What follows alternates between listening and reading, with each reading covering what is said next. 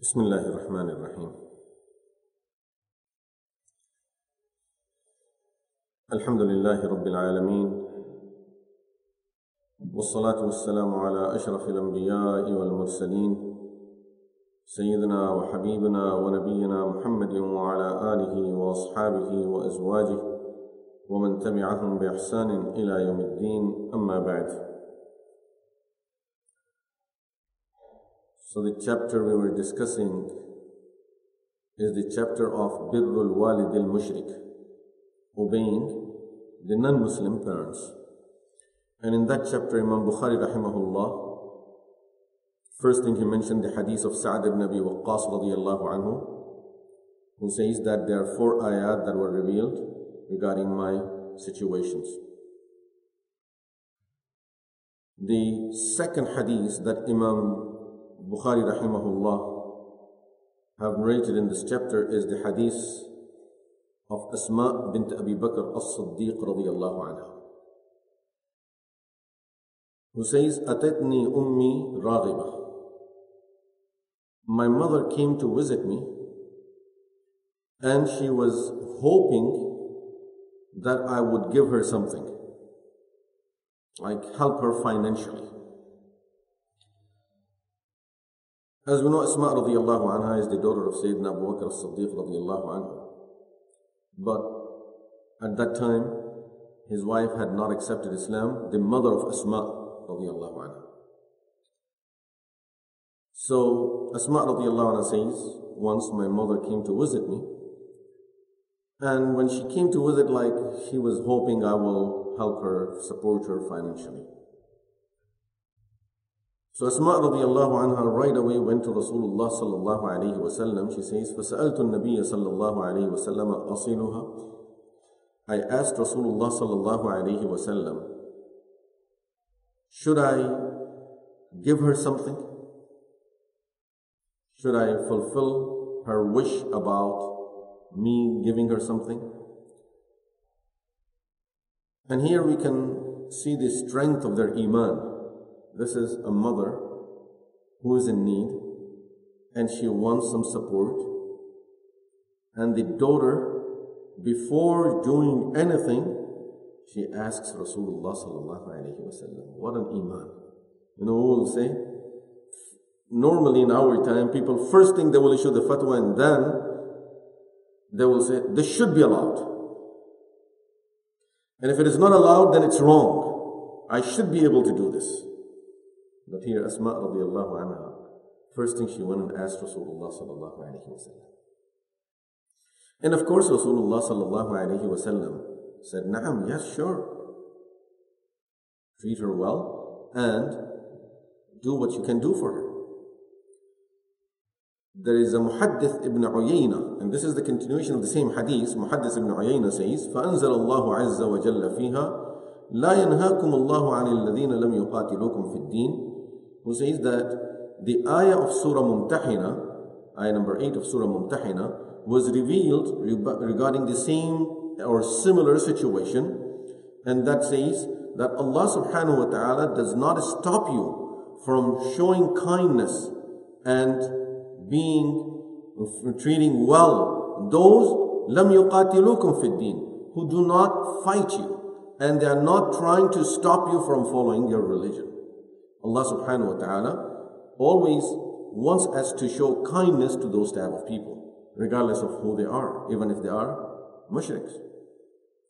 So from this hadith we see that obedience, and not just obedience, supporting our parents that may not be Muslims, supporting those relatives, and from this you can take it, take the same ruling that will apply to any of those relatives that may need our support or Sharia advises us or recommends us and in some order, in some situations will order us to support those relatives, even if they are not Muslims, we have to support them and we have to take care of them financially. And just like this hadith is talking about financial support, it will also apply to, God forbid, someone is sick, someone needs uh, some uh, physical support. Even that will be something that children or relatives who are Muslims will have to provide it to their non-Muslim relatives. The second hadith, Imam Bukhari rahimahullah narrated on the authority of Sayyidina Abdullah ibn Umar radiallahu anhu, who says, رأى عمر رضي الله عنه حلة سيراء تباع. Umar radiallahu anhu saw in the market someone selling a dress, a robe that was that had some silk in it. Siyara means the thing that has lines in it. So most probably those lines were of silk, the design. All the design was made of silk. So it was one of the very expensive dress that people in Medina had seen being sold in the market. فقال يا رسول الله ابتع هذه Umar radiallahu anhu went to Rasulullah sallallahu alayhi wasallam and said, Ya Rasulullah, my suggestion is that you should buy this one. Why? فَالْبَسْهَا يَوْمَ الْجُمْعَةِ You should wear it on the day of Jum'ah. وَإِذَا جَاءَكَ الْوُفُودِ And when delegations come from outside to meet you, you wear it on that day, on that occasion.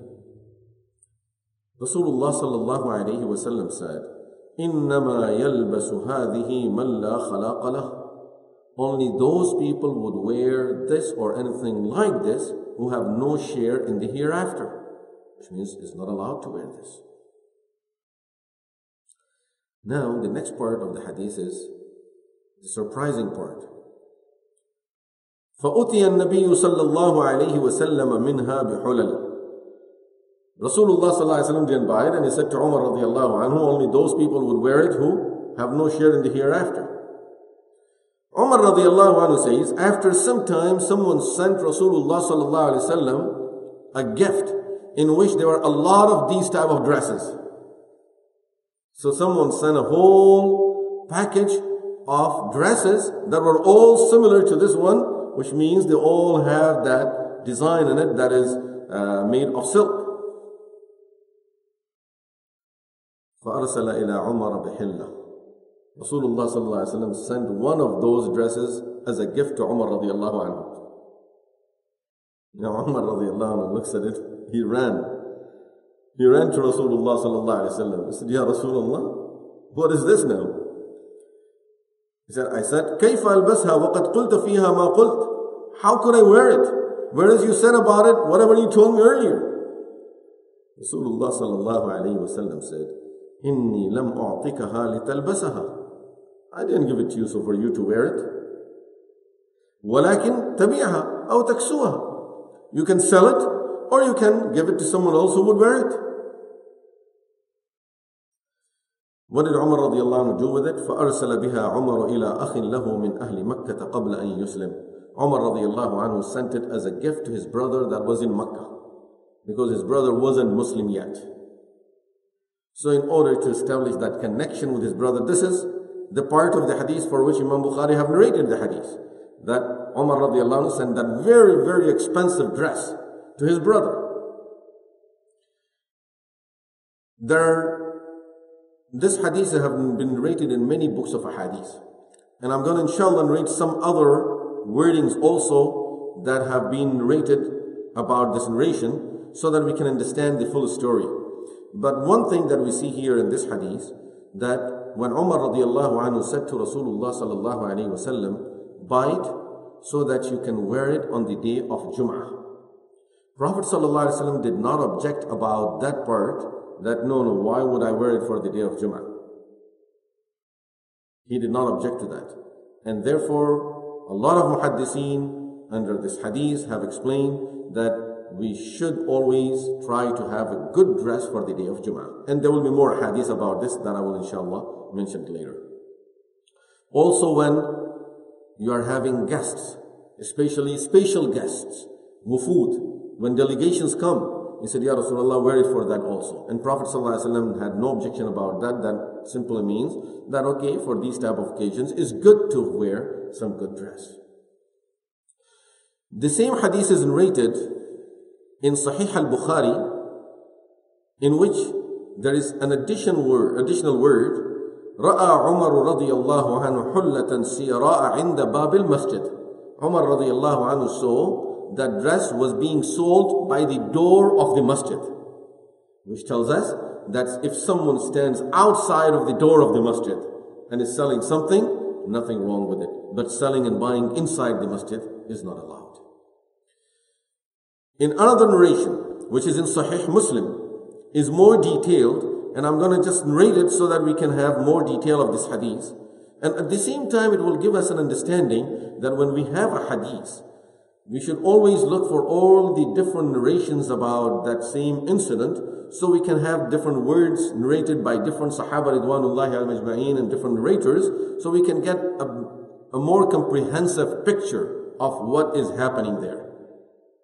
Because when I read this hadith, I have a question in mind. I don't know if everyone else has that question or someone has that question, but you will see what my question is. And really, when we read it the first time, right away you get that question in mind.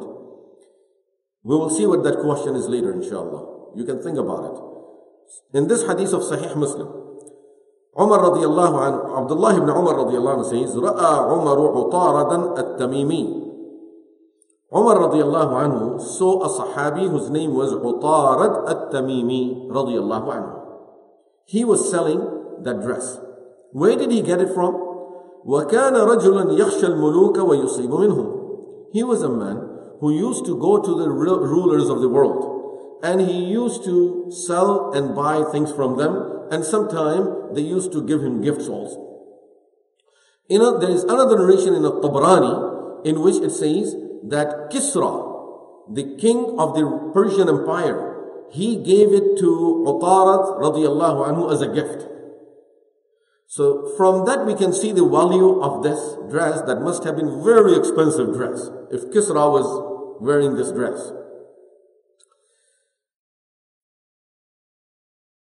So Umar radiallahu anhu then it continues. Umar radiallahu anhu went to Rasulullah sallallahu alayhi wasallam and said, Ya Rasulullah, this is what I have been I have seen being sold outside if uh, you would buy it. فلما كان بعد بعد ذلك أتي رسول الله صلى الله عليه وسلم بحلل سيراء After some time, Rasulullah صلى الله عليه وسلم received the similar type of dresses as gifts. So he sent one, this hadith of Sahih Muslim tells us, فبعث إلى عمر بحلة وبعث إلى أسامة بن زيد بحلة. He sent one to Umar رضي الله عنه one to Usama ibn Zayd, the son of Zayd radiallahu anhu, who was like the grandson to Rasulullah sallallahu alayhi wasallam.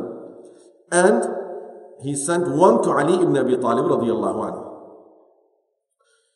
When he sent to Ali radiallahu anhu, he sent a message with it that شققها خمرا بين نسائك. Cut it into pieces and make the scarf for, your, for, for the women of the house. so make scarves out of it for the women of the house. So this is Ali radiallahu anhu knew what to do with it. When Umar radiallahu anhu received it, as we heard in the previous hadith, that he went to Rasulullah sallallahu alayhi wasallam and he said, Ya Rasulullah, you stopped me from buying it for you, uh, or you told me that you won't buy it and you won't wear it, and now you sent it to me. Rasulullah sallallahu alayhi wasallam told him that you can use it in a different way. Usama ibn Zayd didn't know about it. So when he received it, he wore it and he went to the masjid. Now the hadith says, وأما أسامة فراح في حلته فنظر إليه رسول الله صلى الله عليه وسلم نظرا عرف أن رسول الله صلى الله عليه وسلم قد أنكر ما صنع.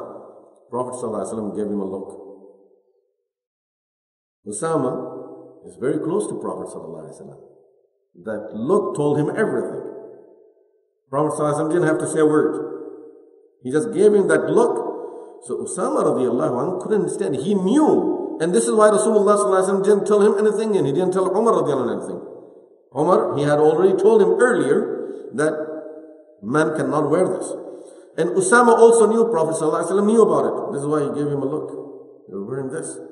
So Usama radiallahu anhu said, Ya Rasulullah, ma tanzuru ilayya fa anta ba'athta ilayya biha. You are giving me that look, Ya Rasulullah. I know it's telling me that you're upset because I'm wearing this. But you, you sent it to me. This is why I'm wearing it. Rasulullah sallallahu alayhi wa sallam said, إني لم أبعث إليك لتلبسها I didn't send it to you for you to wear it ولكني بعثت بها إليك لتشققها خمرا بين نسائك I sent it to you so that you can make a scarf for your for the women in the house so it's not for you it's for your family. In the hadith which is in Sunan al-Kubra by Imam Nasa'i rahimahullah. Utarat bin Hajib when he came to Rasulullah sallallahu alayhi wasallam and Rasulullah sallallahu alayhi wasallam Umar radiallahu saw him selling it he said ala ashtariyahu laka ya Rasulullah should I buy this dress for you ya Rasulullah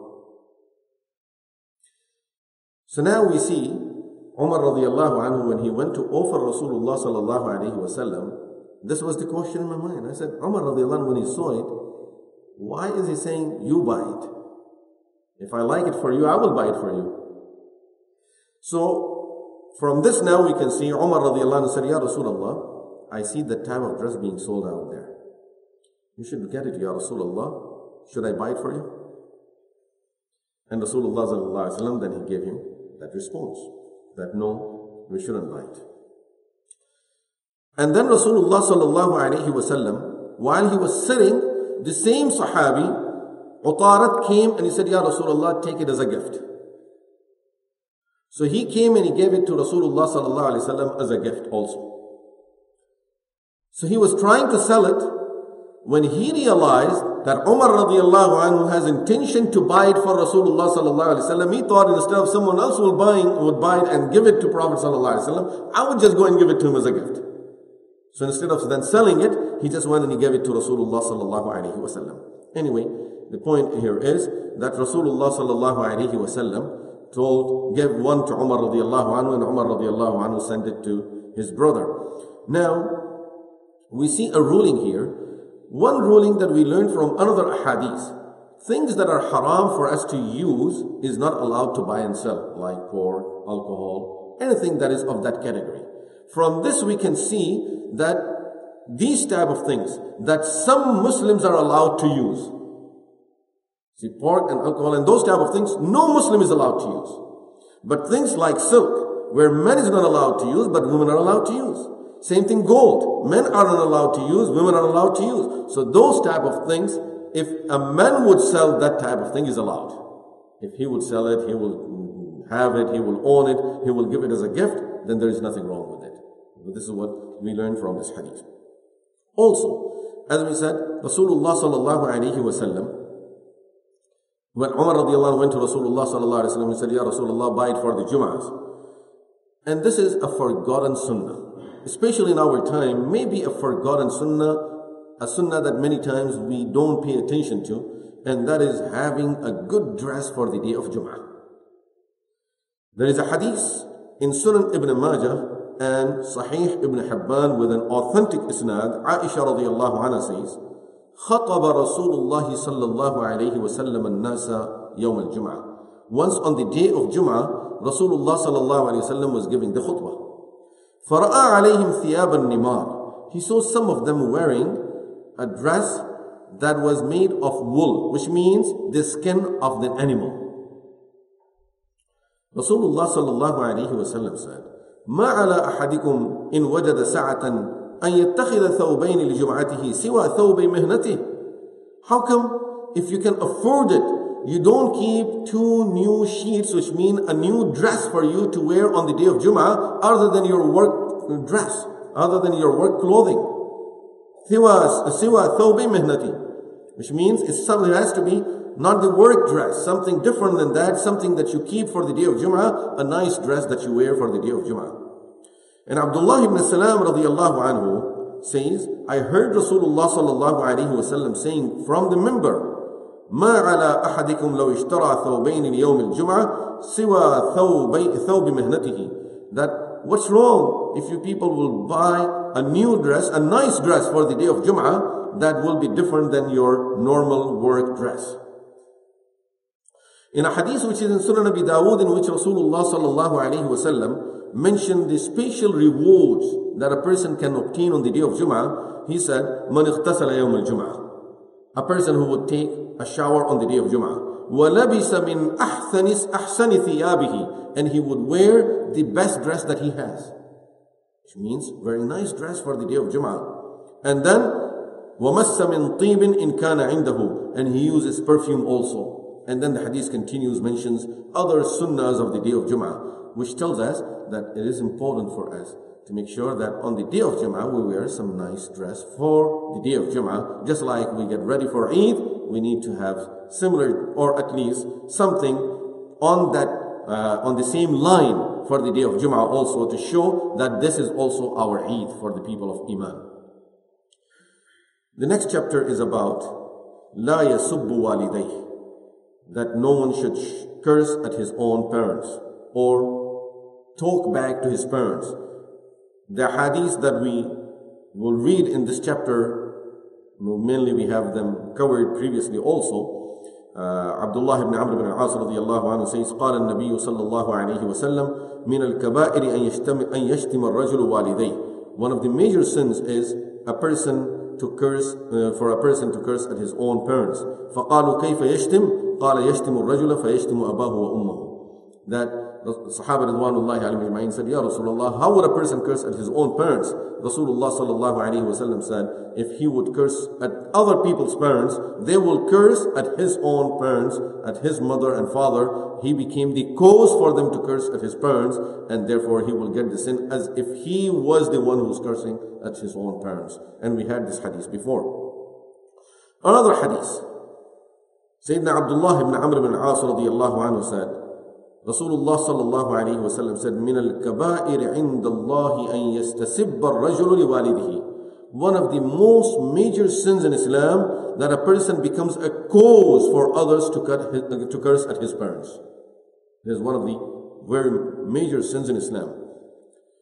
The next chapter is about Babu Uquq al The sin for a person receives for disobeying the parents. The hadith is narrated on the authority of Sayyidina Abu Bakrah radiallahu anhu. This is not Abu Bakr radiallahu anhu, another Sahabi, Abu Bakrah radiallahu anhu, who says that Rasulullah sallallahu alayhi wasallam said, ما من ذنب أجدر أن يعجل لصاحبه العقوبة مع ما يدخر له من البغي وقطيعة الرحم. There is no sin that would bring a punishment very soon, before even the hereafter, in this world, the person will receive the punishment for it more than as the uh, oppression and breaking the relationship. There is no sin worse than these that can bring a bad results for a person in this world also. Which means this, these two are a type of sins that before a person will receive the punishment in the hereafter, he will see the punishment for them in this dunya also. And one of them is qati'atul rahim. Breaking the relations. This is not just parents. This is any relation. Keeping our relation with relatives is one of the fara'id of Islam. وَالَّذِينَ يَصِلُونَ مَا أَمَرَ اللَّهُ بِهِ أَن يُوصَلْ Allah subhanahu wa ta'ala says those who join what Allah has ordered to be joined. And Joining the relationship is one of the things that Allah have ordered us to join. Just like وإذا أخذ ربك من بني آدم من بني من ظهور وإذا أخذنا ميثاق بني إسرائيل لا تعبدون إلا الله وبالوالدين إحسانا وبذي القربى So joining the relationship is something that has been ordered in, in Sharia. In another hadith, narrated by Imran ibn Husayn radiallahu anhu. And it's an amazing hadith. Of course, other hadiths give us that message. And the ayat of Al-Quran that we already talked about in the previous sessions, they give us the exact same message, but the method of delivery of the message in this hadith is different. And from this we can also understand it's very important to have different methods of explaining how Rasulullah using different ways of explaining the same thing and the same ruling. So how is he explaining this ruling of how bad of a sin this is? And this is um, so that we can understand it's one of the very major sins of Islam to disobey our parents. Rasulullah sallallahu alaihi wasallam asked the Sahaba, "Ma taquluna fi zina?" You know, we will be really scared to present it in this manner. He said, "Ma taquluna fi zina wa shurb al khamri wa sariqa." What do you people say about adultery, drinking alcohol, and theft? What do you say about these three things? They said, Ya Rasulullah, Allah wa Rasuluhu a'lam. We can't say anything about it. Allah and His Messenger know the best. This is out of respect that He must have something in mind that He wants to tell us about these things. Rasulullah sallallahu alayhi wa sallam said, هن الفواحش وفيهن العقوبة. These are obscenities, these are shameless acts, and there is punishment that Sharia has assigned for them from which you can understand that it's, these are major sins. There is, there is punishment also that Sharia has assigned for these sins. And look at these sins that Prophet ﷺ have named here. That he's talking about uh, adultery. He's talking about drinking alcohol. He's talking about stealing. Then Rasulullah wa said, أَلَا أُنَبِّئُكُمْ بِأَكْبَرِ الْكَبَائِرِ should I inform you of the sins that are more major than these sins? I said, Ya Rasulullah, sure. Tell us what are those? He said, Ashirku billahi azza wa jal. Associating partner with Allah wa uququl walidain and disobeying parents. Look how he's presenting. The ayah where Allah subhanahu wa ta'ala says that وَقَضَى رَبُّكَ أَلَّا تَعْبُدُوا إِلَّا إِيَّاهُ وَبِالْوَالِدَيْنِ إِحْسَانًا tells us the same thing. That right after Tawheed is obedience to parents. And then same thing where Allah subhanahu wa ta'ala tells us that لا تشرك بالله شيئا that do not associate any partner with Allah subhanahu wa ta'ala and do not disobey your parents. So those ayat are clear about it. But here Rasulullah sallallahu alayhi wa now he's bringing comparison. Because when it comes to disobeying parents, generally people take it light. But if someone is involved, God forbid, God forbid, in any of these sins, you see someone stealing, everyone will look down at that person. The whole society will look down at that person, you know, or someone, God forbid, is drunk. Someone, God forbid, is involved in adultery. How everyone will look at those people. Now here, Prophet ﷺ says, disobeying parents is worse than all of these three sins. And there are certain sins that generally we take them very lightly. We take them very lightly. But when we look into the Quran and the Hadith, we realize that they are worse than the sins for which we may be looking down at others. So in the sight of Allah, in Allah's records, there is someone who, billah, involved in drinking alcohol or any of the other sins. And there is another person who is disobedient to the parents. And he, of course, looks at that person, look how bad that person is. He's involved in that sin. In Allah's record, he is worse of the two. He is worse of the two people. But according to his understanding, he may be very religious, very pious, very good Muslim. Then how he looks at himself. And this is why he's looking down at another person there.